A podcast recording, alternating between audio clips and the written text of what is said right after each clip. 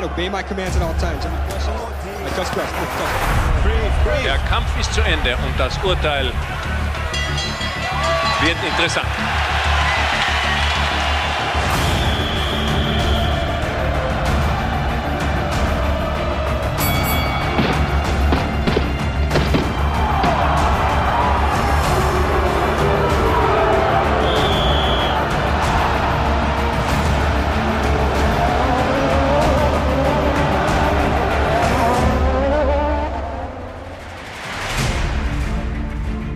Herzlich willkommen zum Rivalen-Podcast, wo wir dir Geschichten über Sieg und Niederlage erzählen, über den Kampf bis zum Äußersten, mit Gegnern, die bis an die Grenze gehen und manchmal auch darüber hinaus. Und wo sind diese Rivalenkämpfe oft am bittersten, am härtesten? Wo wird's richtig persönlich? Wo geht es einfach ans Eingemachte? Ist ja klar, im Sport. Ich bin Olli Seidler und zusammen mit der Redaktion von Podcast Rivalen habe ich eine neue Geschichte vorbereitet. Und wir haben wieder wirklich großartige Gäste dabei, exklusiv für diesen Podcast. Regina Halmich, Axel Schulz, Henry Maske, du kennst sie alle aus dem Ring. Und die Männer hinter den Ringseilen. Kulttrainer Uli Wegner und Wilfried Sauerland vom seinerzeit größten Boxstall Deutschlands. Ganz genau, wir waren auf Schalke und in Dortmund in der ersten Folge. Wir saßen in den Formel 1 Boliden in Folge 2. Diesmal stehen wir im Ring, als das Boxen in Deutschland in seiner absoluten Blüte steht. So sehr beachtet wie noch nie zuvor und vielleicht auch nie wieder. Es sind die 90er Jahre, genauer gesagt 1995. Aber unsere Reise beginnt diesmal nicht in Deutschland, sondern in den USA, genauer gesagt Las Vegas. George Foreman ist amtierender Schwergewichtsboxweltmeister, 46 Jahre alt, jenseits seines Zenits, na klar, machen wir uns nichts vor, aber eine lebende Legende hat einen Herausforderer akzeptiert. Das ist ein Hühne mit blonder Mackie-Frisur, 26 Jahre alt, im Grunde ein Nobody aus Frankfurt an der Oder. Axel Schulz, der wird plötzlich in eine fremde Welt geworfen. Englisch war damals überhaupt nicht meine Sprache. Also ich habe ein bisschen äh, sozusagen Englisch gehabt, aber nicht wirklich. Und der hat da vorne erzählt und gemacht, getan. Und da muss man wissen, George Foreman ist ja Laienprediger, also der hat einen Unterhaltungswert ohne Ende. Und ich habe dann so gedacht, ach du Scheiße. Und die Nacht da drauf, als wir in New York waren, ich konnte überhaupt nicht schlafen. Ich habe gesagt, das war bestimmt die falsche Entscheidung der haut mir den Kopf runter äh, in der dritten Runde oder in der zweiten Runde und dann ist hier meine Karriere vorbei. Was Axel Schulz hier über seinen großen Rivalen erzählt, dieser Unterhaltungswert ohne Ende, das ist echt nicht übertrieben. Was ich damit meine? Okay, hier ein Beispiel. Der Kampf wird auf dem amerikanischen Kabelkanal HBO übertragen und bevor es losgeht, läuft ein Werbespot über die Bildschirme. If you're gonna beat that guy, you're gonna have to throw your hook harder than that. Well, thank you, George. Now go on and play with your brother. Okay. Ja, so geht die Übertragung echt los mit einem wirklich witzigen Einspieler. Formen wird beim Training gezeigt, immer wieder wird er dabei von seinen Söhnen unterbrochen, die ihm Tipps geben wollen und sie heißen alle George, wie ihr Vater. Hey Daddy. Yes, George. Wenn du jetzt denkst, Moment mal, was soll der Quatsch? Nein, es stimmt wirklich. Erstens hat er fünf seiner zwölf, jawohl, zwölf Kinder tatsächlich nach sich selbst benannt. Und zweitens sind wir hier nicht einfach im Bereich des Sports. Das hier ist American Entertainment. Und George Foreman ist ein Meister darin. Schulz selbst weiß kaum, wie ihm geschieht, aber er hat einen Trainer, Manfred Wolke. Der weiß, wie es läuft. Und dass es beim Boxen auch um die kleinen und großen symbolischen Momente geht. Haben die erste Pressekonferenz gehabt in New York. Die war dann 1995 und das war so eine Pressetour sozusagen. Und ich war damals sehr unbekümmert und wollte gleich rinstürmen in den Saal. Und da sagt Manne, nee, nee, warte, wir warten mal, bis George da ist. Und dann kam George Foreman drin und der war ja eine Erscheinung, ja, mit einem Meter ich, 93 Größe, 120 Kilo, also das ist einfach ein Brocken, ja. Ich wollte hinterher und Mann immer, nee, nee, warte, warte, warte und hat immer so durch die Tür geguckt und ich habe gedacht, die, wir können die doch nicht alle sitzen lassen. Das waren ja Journalisten ohne Ende.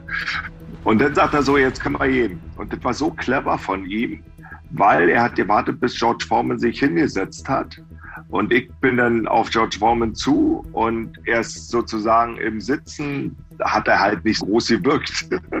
Und ich habe von oben die Hand gegeben und das war sozusagen unser erstes Live-Aufeinandertreffen.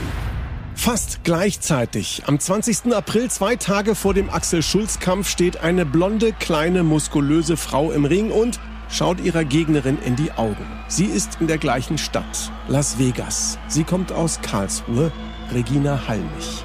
Es ist ihr erster WM-Kampf und die gesamte deutsche Presse sitzt vereint am Ring. Introducing first, fighting out of the red corner, wearing the black and yellow trunks. This 18-year-old beauty from Germany is undefeated as a pro boxer, 7-0 with two knockouts to her credit, and she is also the current European champion weighing in at a 108-pound weight. Here she is, the fierce Fraulein Regina Hamel. Und was soll ich sagen? Es lief alles schief. Das wird ganz schnell ein Festtag für alle Leute, die sagen, Frauenboxen, das soll's gar nicht geben. Wir haben ja damals noch mit äh, Race-Handschuhen geboxt, acht Unzen mit Rosshaarfüllung schön spektakulär. Von sieben Frauenboxkämpfen endeten sechs durch K.O. Regina Halmich ist zu diesem Zeitpunkt als Amateurboxerin dreimalige deutsche Meisterin und Europameisterin. Dieser Kampf in Las Vegas gegen ihre Rivalin Yvonne Trevino, ihr zweiter als Profiboxerin, er soll ihrer Karriere den richtigen Schub geben. Aber ich hatte auch ein wahnsinnig dickes Auge, eine Blutblase unter dem Auge und die ist dann geplatzt. Also ich hatte einen wahnsinnigen Cut und dann äh, Blut verschmiert. Sie verliert. Ladies and gentlemen, on the advice of the ringside physicians, referee Mitch Halpern had to stop the fight following the fourth round as Regina Halmick could not continue in their opinion. Brachial für alle sichtbar. Please explain uh, your feelings right now. No, my feelings are not good because it was not a real championship. Okay, that was luck and I today it was not my day. Was fühlst du, wird sie gefragt. Heute war nicht mein Tag, sagt sie. Alle deutschen Fotografen äh, fotografierten es ab und äh, ich habe noch einen Ordner von damals. Ich habe alle Zeitungsartikel aufgehoben.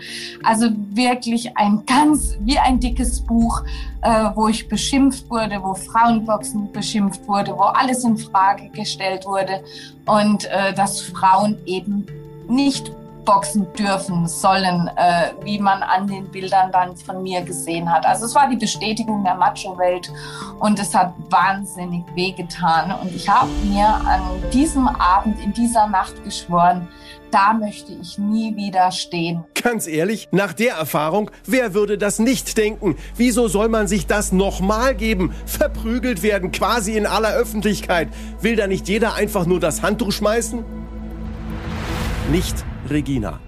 Es ist eine klassische Boxergeschichte. Niedergeschlagen werden, fast schon buchstäblich, wieder aufstehen, weitermachen, nicht aufgeben, kämpfen, gegen alle Widerstände gewinnen.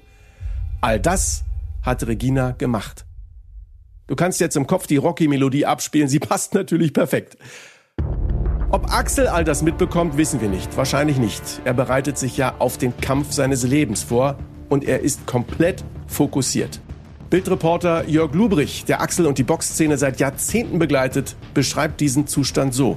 Die Boxer sind dann natürlich im Moment, wenn sie in den Ring äh, schon auf dem Weg zum Ring sind, beziehungsweise im Ring dann sind und boxen, schon in einem Tunnel, sodass sie gar nichts mehr so richtig wahrnehmen, außer den eigenen Trainer. Wie beispielsweise Axel Schulz hat mir gesagt, er hat natürlich Manfred Wolke, den legendären Meistermacher aus Frankfurt oder immer gehört in seiner Ecke. Und tief atmen, Junge, sehr.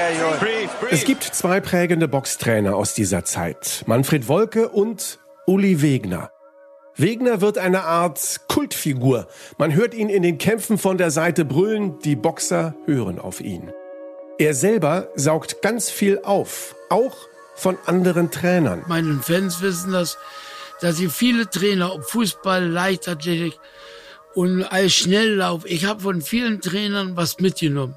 Habe mit vielen Trainern in meinen jungen Jahren ausgetauscht und habe sicherlich auch immer wieder gefühlt nach Erfahrung. Und das hat mich natürlich unheimlich nach vorne gebracht, weil wir ja im Leistungssport unheimlich erfolgreiche Trainer hatten.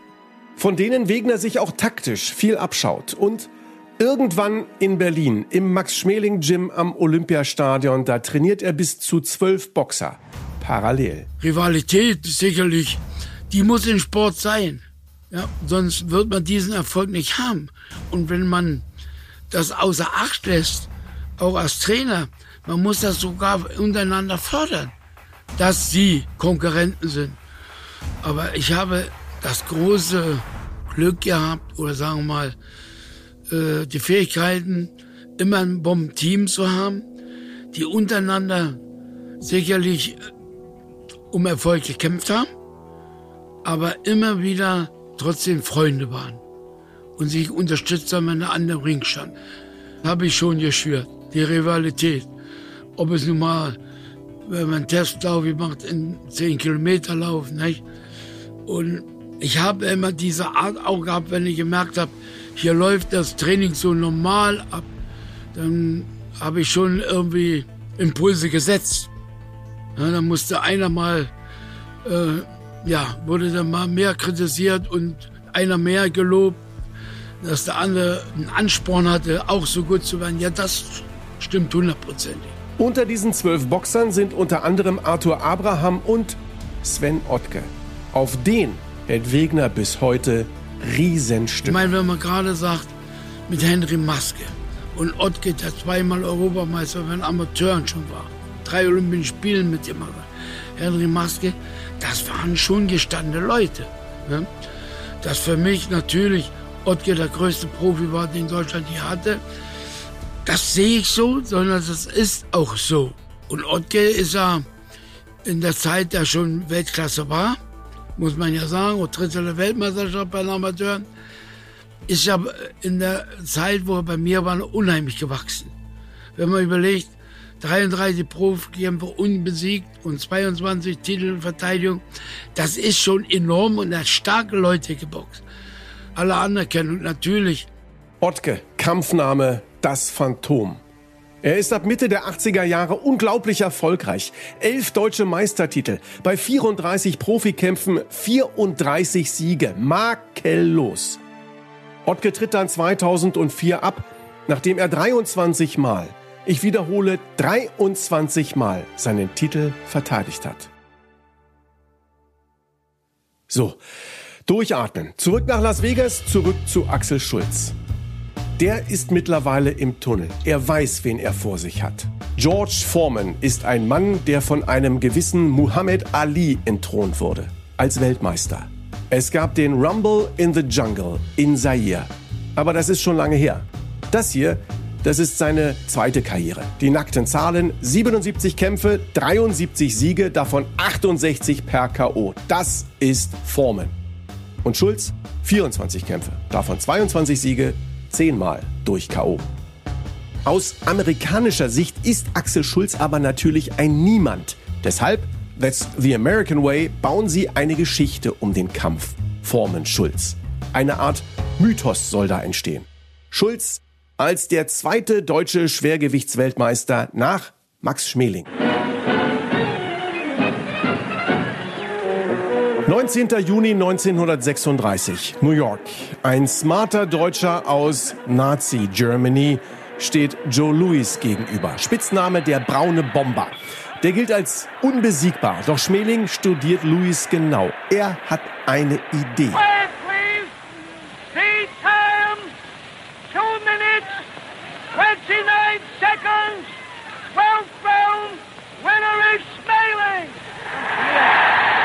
Schon vorab sagt er in einem Interview, was seine Chancen angeht, I have seen something.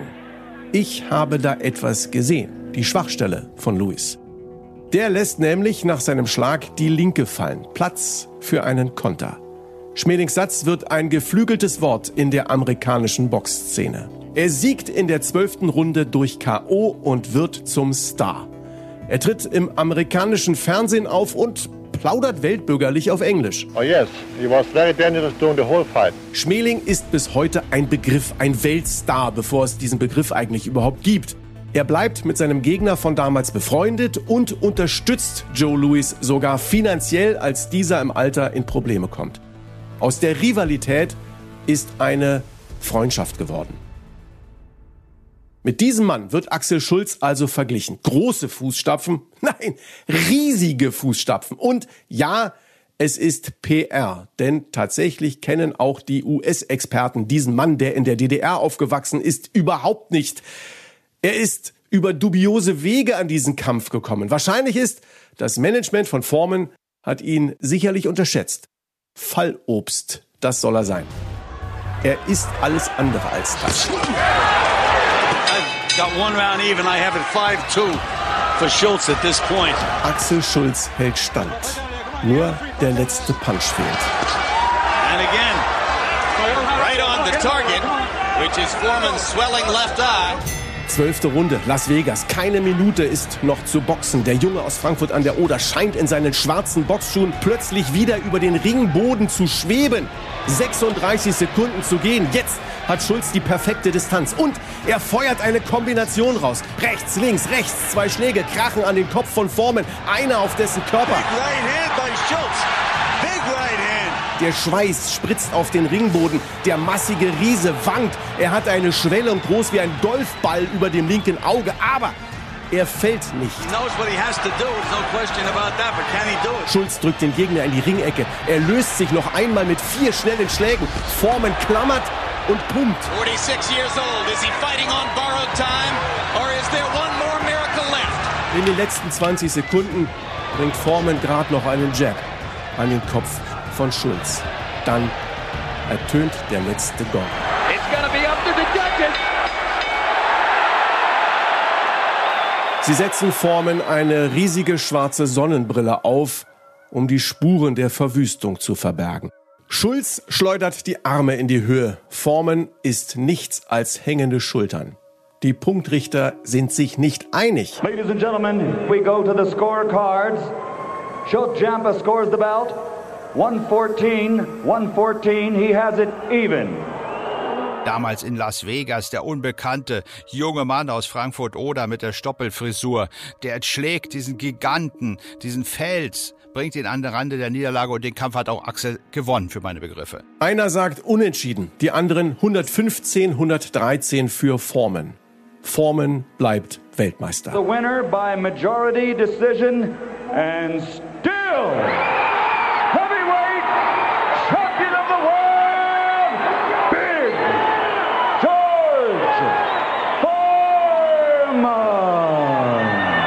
gibt Buhrufe, aber auch Jubel. Schulz hat verloren. Den Kampf seines Lebens. Umstritten, ja, aber dennoch aus vorbei. Vielleicht ist diese Niederlage aber der Anfang von etwas ganz anderem. Ähnlich wie bei Regina. Auch Axel Schulz wird wahrgenommen von der Öffentlichkeit als Mann, der den Kampf annimmt. Axel hat alle Sympathien. Er trägt die Niederlage mit Fassung, mit Stil. Von der Niederlage lebe ich heute noch, das hat Axel in einem Interview zu seinem 50. Geburtstag mal gesagt. Mit einem WM-Titel sollte es dann nicht mehr klappen für ihn. Aber er ist bis heute beliebt, auch bei Kolleginnen und Kollegen. Niemand hat ein schlechtes Wort über ihn zu sagen. Regina Halmich, nur zwei Tage zuvor in dieser denkwürdigen Zeit im Jahr 1995, hat auch verloren. Aber die Reaktion ist nicht eine Heldin ist geboren, nein, es hätte das Ende ihrer Karriere sein können. So hart waren die Reaktionen. Wer ihren Kampf damals auch in Las Vegas beobachtet hat, ist Wilfried Sauerland. Er ist der seinerzeit bekannteste deutsche Boxpromoter, Gründer des gleichnamigen Boxstalls Sauerland Event. Er erinnert sich. Das einzige Mal, äh, wo ich sie gesehen habe, das war nicht gerade das Schönste für sie. Da hat, er, hat sie damals in Las Vegas geboxt und da hat sie einen furchtbaren Cut gehabt. Ja, also das sah alles andere als schön aus. Und das hat mich damals auch dazu bewogen, dass ich gesagt habe, bei uns äh, ich mache kein Frauenboxen. Er sagt im Grunde ganz klar, da geht es um die Optik. Das wollen die Leute nicht sehen bei einer Frau. Er ist wirklich nicht alleine mit dieser Haltung. Damals einer der schillerndsten Boxer, der bei ihm damals unter Vertrag steht, sieht das ähnlich. Hey, ihr kennt mich, den Champ René. Auch nach dem Kampf ist mein Gesicht okay. Es war wieder Fallops noch eintagsfliegen. Ich werde noch die Besten vor die Fäuste kriegen. Das ist der Boxer-Rap von 1984. Ein üppig geföhnter Mann mit Schnauzbart und lässigem Grinsen reimt in diesem Video. Hey, ihr kennt mich, ich bin Champ René. Auch nach dem Kampf ist mein Gesicht okay. Er steht dabei in einem Ring, leicht bekleidete Mädchen, die Nummerngirls tanzen um ihn herum. René Weller. Spitzname der schöne René, die heißeste Hose von Pforzheim. Er wird neunmal deutscher Meister bei den Amateuren, einmal deutscher Meister und zweimal Europameister bei den Profis. Er ist ein Showman. Die Medien lieben ihn, vor allem abseits des Rings. Er hat verstanden und verinnerlicht, dass Boxen immer auch Show sein muss, ganz im Sinne von George Foreman und seinen fünf Söhnen, die ja alle George heißen. Thank you, George. Bye. Weller selber kommt gerne mit knackigen Sprüchen daher, wie diesem hier. Frauen gehören zum Boxen wie die Luft zum Atmen. Als Nummerngirl. Regina Halmich muss lachen, wenn sie sich daran erinnert. René Weller war natürlich so, dass er überall da war, wo auch die Kamera stand. Und äh, natürlich hat sich jeder gerne geäußert, auch zum Thema Frauenboxen, weil auch jeder gefragt wurde. Ich wurde nie gefragt, was ich von Männerboxen halte, aber jeder Mann wurde gefragt, was er zum Frauenboxen hält. Und klar hatte jeder seine Meinung, viele am Anfang negativ. Axel mochte auch kein Frauenboxen. Henry mochte kein Frauenboxen. Äh, viele äußerten sich kritisch, aber ich muss sagen, sie sind später dann auch zu mir gekommen und haben sich teilweise entschuldigt und haben gesagt, Regina, wir wissen, du hast wirklich da tolle Arbeit geleistet und wir waren vielleicht am Anfang auch nicht immer so fair. Hast du das eben auch gehört? Henry, da ist er. Einer der Männer, die das Boxen in Deutschland in diesen Zeiten unfassbar geprägt haben. Henry Maske, Spitzname der Gentleman. Der unweigerlich mit diesem Stück verbunden ist. Conquest of Paradise von Vangelis. Seine Einlaufhymne.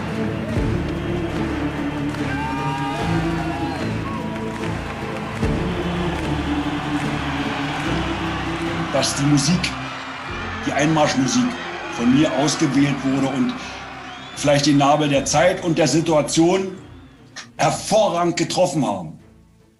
Ich habe gesagt, mit meiner Musik, äh, mit der Musik, mit der ich reingehe, möchte ich mich wohlfühlen. Und die Musik war nicht ganz typisch, weil sie so ein bisschen so leicht klassisch, ne? so leichte klassische Musik. Ähm, und äh, der Boxer geht in der Regel mit anderer Musik in den Ring. Und ich sage, ich wollte, ich wollte mit einer Musik in den Ring gehen, wo der Zuschauer möglicherweise das Gefühl bekommt, wie es mir geht. Ja, auf der einen Seite hoch fokussiert, mit großer Spannung behaftet. Es hat nichts ausschließlich mit Freude zu tun, sondern du musst hier liefern. Du hast hier eine Pflicht. Du hast eine Erwartungshaltung äh, geliefert oder, oder, oder äh, im Raum. Das musst du alles bringen. Das erzählt uns Henry Maske. Und geliefert hat er in seiner Karriere, das kann man so sagen. Schon als Amateur. DDR-Meister, Junioren und Senioren, Europameister 85, 87, 89 im gleichen Jahr, auch Weltmeister. Im Jahr zuvor in Seoul die Goldmedaille bei Olympia. Ein Wahnsinn. Doch dann kommt das Epochenjahr 1989. Die Mauer fällt. Wann tritt das in Frage? Das tritt nach meiner Kenntnis ist das sofort. Unverzüglich. 89, äh, als die Mauer fiel, habe ich eine Situation, weil ich gerade mit Manfred Wolke zusammen von den Weltmeisterschaften kam und ich bin ja der einzige Weltmeister aus dem Boxen in der DDR. Weil danach gab es noch Weltmeister, aber da war es die DDR nicht mehr da. Und vorher gab es keinen. So, und wir waren bei so einer Art, das nannte man Forum, bei so, bei so einer, ja, vor vielen, vielen Leuten in Potsdam. Und in der Pause kam die Message, dass die Mauer gerade gefallen ist. Und selbstverständlich waren wir kein Thema mehr. Ich kann mich deswegen nicht nur wegen diesem, wegen diesem Vortrag oder wegen diesem Interview so gut erinnern, sondern das ganze Erlebnis hat ja, und deswegen fällt mir es ein, eine unfassbar neue Chance für mich entwickelt, die ich ja nie im Auge hatte, zu keiner Zeit. Und es ging relativ schnell, dass Manfred Wolke und ich so einen neuen Fahrplan entwickelt haben, so eine neue Möglichkeit. Dass wir den Mut nicht nur hatten für den Gedanken, sondern es auch noch umzusetzen. Dass wir das Glück hatten, dann auch noch mit Management zusammenzukommen, ein Sender auf uns aufmerksam wurde. Das sind ja alles natürlich mit harter Arbeit entwickelte Umstände, aber keine sicheren, sondern es war einfach ein großes Glück, dass das alles so harmonierte.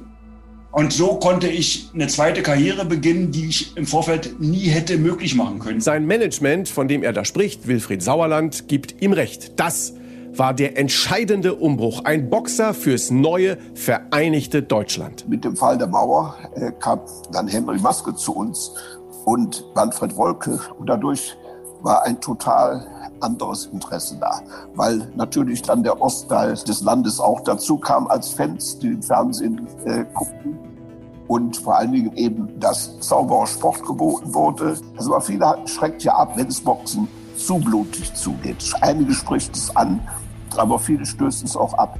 Und da war eigentlich die Art und Weise, wie Henry boxte, war eigentlich da für das breite Publikum und vor allen Dingen für die Frauen auch, die ja dann zahlreich am Ring saßen, war das natürlich ideal. Henry Maske ist ab 1990 Profiboxer. Er tut sehr viel für das Image. Er tritt sogar 1992 bei der Documenta in Kassel auf. Das ist Hochkultur, liebe Leute. Axel Schulz und andere übrigens auch. Es gibt Talkshows, in denen führende Intellektuelle darüber sprechen, wie faszinierend das Boxen doch sei. Boxen ist salonfähig wie in den 1920er Jahren, als Denker und Dichter wie Bertolt Brecht regelmäßig im Berliner Sportpalast Boxabende besuchen. Im Sportpalast werde gefiebert, im Theater schlummere man ein. Das ist kurz gefasst Brechts Zustandsbeschreibung. Am 20. März 1993 kämpft Henry Maske gegen Prince Charles Williams. Der ist Weltmeister. Das war der erste Kampf bei dem die Halle ausverkauft war. Also da setzte auf einmal eine Wahnsinnsnachfrage, es war in der Philipshalle in Düsseldorf, jetzt eine Riesennachfrage nach Karten ein. Vorher war Henry nicht die große Attraktion, sondern er hat mal 1000 oder 2000 Zuschauer gezogen, aber nie die, die große äh, Menge. Und dann, als der Kampf bekannt wurde, auf einmal ging der Vorverkauf los. Wir waren in zwei, drei Tagen, war der Kampf mit 6000 Zuschauern ausverkauft. Ja? Und viele dieser Leute, muss man sagen, die kamen, um Hendrik verlieren zu sehen. Weil die einfach, das waren vor allem die Leute, die in der ersten Reihe immer gesessen haben, die, die, die, die sogenannte Unterwelt, ja, und aber auch viele andere, äh, die einfach nicht richtig an ihn glauben wollen. Und wenn man sich das Video anguckt von dem Kampf damals, dann sieht man noch heute, wie vorne erstmal die Leute mehr oder weniger geklatscht haben, wenn der Henry einen mitbekommen hat. Und dann aber ab der siebten, achten Runde wendete sich das Blatt immer mehr und auf einmal standen die Leute alle hinter, hinter Henry. Also er hat an dem Abend gezeigt, dass er wirklich Weltklasse ist Herz hat, denn der äh, Prinz Charles William war ja ein guter Puncher und hat damit äh, die Leute für sich gewonnen. Bis Ende 1996 gewinnt Maske elf WM-Kämpfe. Viel tut sich in dieser Zeit. Keiner redet mehr von der sogenannten Unterwelt, die immer in der ersten Reihe sitzt. Promis sitzen jetzt direkt neben ihnen. Boxen ist ein Trend. Boxen ist einfach der heißeste Scheiß plötzlich. Viel damit zu tun hat natürlich auch der Sender RTL der Kämpfe groß inszeniert. Show, du erinnerst dich. Eine Frage der Ehre, so nennen sie dann den vielleicht wichtigsten Kampf für Maske in dieser Zeit. Einen Kampf gegen Graziano Rocchigiani. Und was das so für ein Typ ist, dieser Rocky Gianni, den alle Rocky nennen, das zeigt folgende Story, die er bei Markus Lanz Jahre später zum Besten gibt. Eine Story, in der er, der Boxer, den Wagen eines Taxifahrers demoliert, als der ihm den Stinkefinger zeigt. Danach geht er in eine Berliner Disco, um seinen Bruder zu treffen. Der Laden macht dicht, sie wanken raus. Ja, dann kamen wir raus. Auf einmal steht da, steht da eine Hundertschaft voller Polizei. Und äh, quatschen zuerst mein Bruder voll und ich habe den Jan vergessen zu sagen, was ich gemacht habe vorher. und der hat sich gewundert und hat gefragt, äh, was wollt ihr von mir? Ja, und, und dann ging's los. Und äh, ja, ja dann haben sie.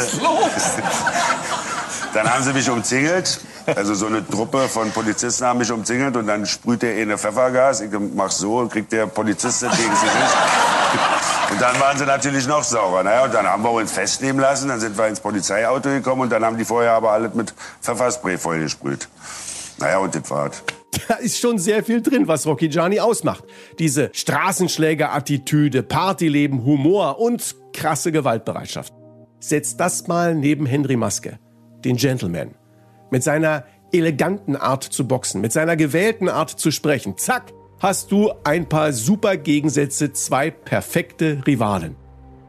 Bildexperte Lubrich erinnert sich. Ja, dieses Bad Boy Image, äh, den Stempel hat er aufgedrückt bekommen. Und es ist ja auch gut, wenn man gegensätzliche Pole hat im Boxen. So schaukelt sich der Boxsport hoch. So wird dieser Kampf Maske, der gute Ossi sozusagen gegen Rocky, den Bad Boy, viel interessanter noch, ja. Und diesen Stempel Bad Boy wirst du natürlich nicht mehr los. Du bist ja nicht auf einmal der Gentleman dann auf einmal wieder.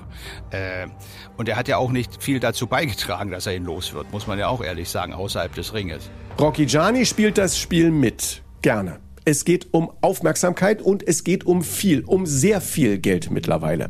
Also sagt er vor dem Fight so Sachen wie, es geht einfach um den Kampf Ost gegen West. Und so klingt das damals bei RTL. The champion, gentlemen, Henry Maska. Jetzt steigert sich der Jubel.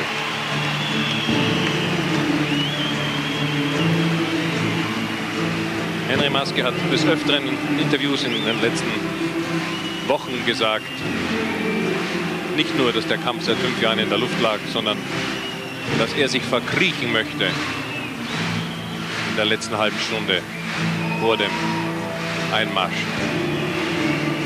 Dass er sich fragt, warum das alles? Warum tue ich das? Aber da gibt es kein Zurück mehr. Ich glaube, wer sich daran noch erinnern kann, das war ein extrem anspruchsvolle Auseinandersetzung. Wir haben uns alles gegeben und auch das, was wir nicht geben konnten, haben wir noch gegeben und dem anderen versucht, alles zu nehmen. Und der Verlauf war natürlich extrem anspruchsvoll. Äh, ich war gerade in den ersten Runden immer noch ziemlich dominant, nicht aber so unterwegs, wie ich sonst war und habe auf der Strecke immer mehr Energie verloren und es war extrem anstrengend für mich, die letzten Runden zu überstehen. Der Kampf ist zu Ende und das Urteil wird interessant. Rocky Gianni liefert einen Superkampf. Schlussrunde. Beide haben alles rausgefeuert. Maske ist der bessere Boxer, kann aber den Kampf nicht so dominieren wie gewohnt. Der Kampf ist auf des Messers schneiden. In der ersten Hälfte der letzten Runde beschäftigt der Weltmeister den Herausforderer mit seiner linken Fürhand. Noch 90 Sekunden. Jetzt ballert Rocky einen kurzen linken Haken raus. Daumen! Der rote Handschuh verformt sich beim Einschlag an Maskes Kopf. Die Deckung ist offen. Rocky schickt eine rechte gerade hinterher und noch einen linken Haken. Wirkungstreffer. Und wieder ist Maske beeindruckt. Maske hat glasige Augen. Beim Rückwärtsgehen knicken die Knie leicht ein. Graze, Sohn eines sardischen Eisenbiegers, wittert wie ein Wolf auf der Jagd die Beute. Geht nach vorn, schickt immer wieder Schläge nach. Der Titelverteidiger muss in den Clinch, um sich zu retten. Entweder ist es ein Niederschlag oder es ist keiner.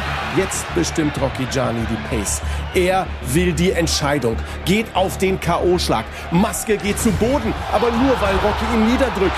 Das war halb gestoßen, halb gedrückt, aber natürlich ist der Maske groggy. Vielleicht ist das Niederdrücken der entscheidende Fehler, denn Flucht ist jetzt die Parole. Flucht und Klitschen.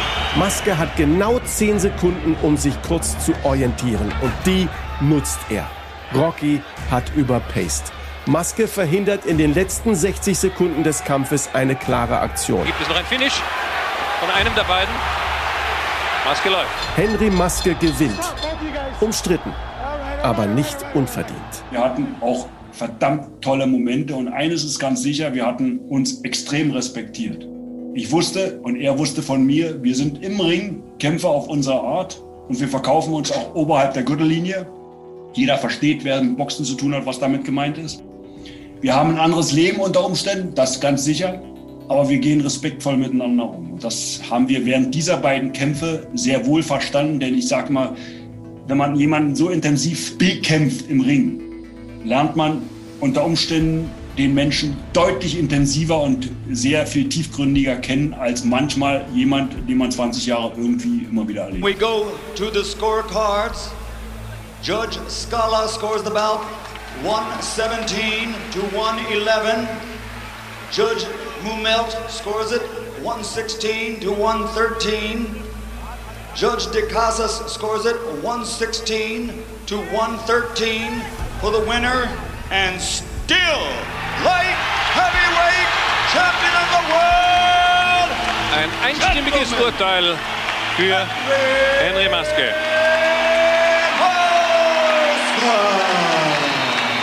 Knapp, aber deutlich.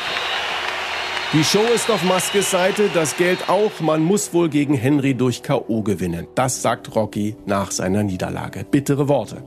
Maske selbst bleibt kühl und sagt, er habe den Kampf nun mal bestimmt. Aus heutiger Sicht gilt der Kampf als einer der größten in Deutschland. Auch weil Maske seinen taktisch geprägten Stil über weite Strecken aufgibt und sich teilweise mit Rocky Gianni einen offenen Schlagabtausch liefert.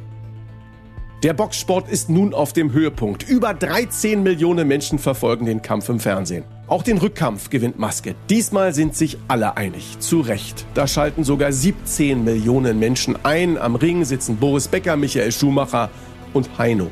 Henry Maske hat jetzt in Deutschland einen Bekanntheitsgrad von unfassbaren 97 Prozent. Und vielleicht gibt es noch einen Punkt, der Maske so besonders zugänglich macht. Seine Einstellung zum Boxen. Ehrlich, man boxt niemand gerne. Man boxt. Ja, natürlich, der Leistungssportler, der Sportler ist nur dann in der Lage, sich äh, zu beweisen, wenn er Wettkämpfe hat, in dem Falle beim Boxen. Und ja, natürlich muss es Auseinandersetzungen geben, ohne dem geht's nicht. Und trotzdem ist man nicht zwingend immer so verrückt danach, auch Wettkämpfe zu bestreiten. Er wirkt inmitten dieser großen Inszenierung oft fast schon widerwillig. Er geht mit gesenktem Kopf, mürrisch.